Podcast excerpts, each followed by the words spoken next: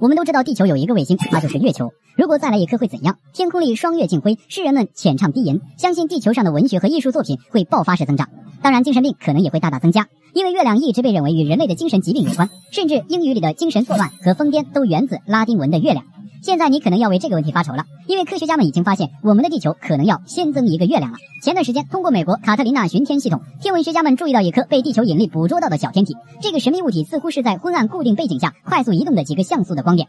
这颗微小的近地小行星被命名为二零二零 CD 三，是地球的临时卫星。对于我们，也可以说是另一个月球。它不是我们平常理解中那种能够照亮夜空的卫星，你无法用肉眼看到它，因为它太小了。二零二零 CD 三绝对亮度约三十二等。如果它和其他深色碳质 C 型小行星一样具有低反照率的特征，可以得出它的直径大约在一点九到三点五米之间，也就是说跟一辆小汽车差不多。你可以想象二零二零 CD 三如同一辆环绕地球飞行的汽车。当这样一辆汽车飞行在宇宙里，意味着你几乎无法发现它。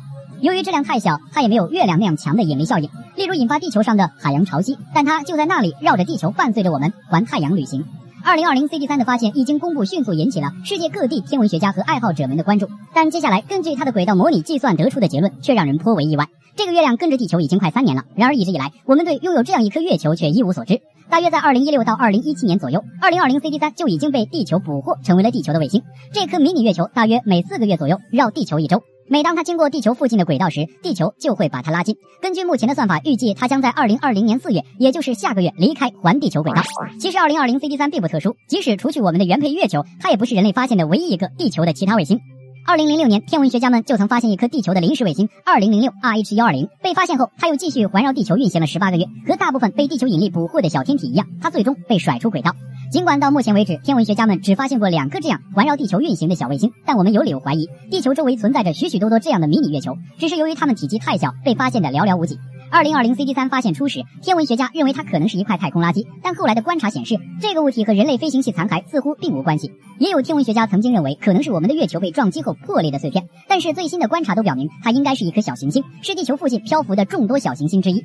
根据科学家估计，一百多年后的二一三五年，另外一个名为贝努的小行星会进入到地月之间，成为我们新的小月亮。而在我们地月系统之间，存在着十多个所谓的引力锁眼轨道。一旦进入这些轨道，小行星最终将和地球相撞。贝努就是我们已知的其中较有威胁的一颗，相撞的概率为两千五百分之一。NASA 于二零一六年发射了一颗名为 OSI RRS IX 的飞行器，希望对这个小行星的性质进行全方位的勘探研究。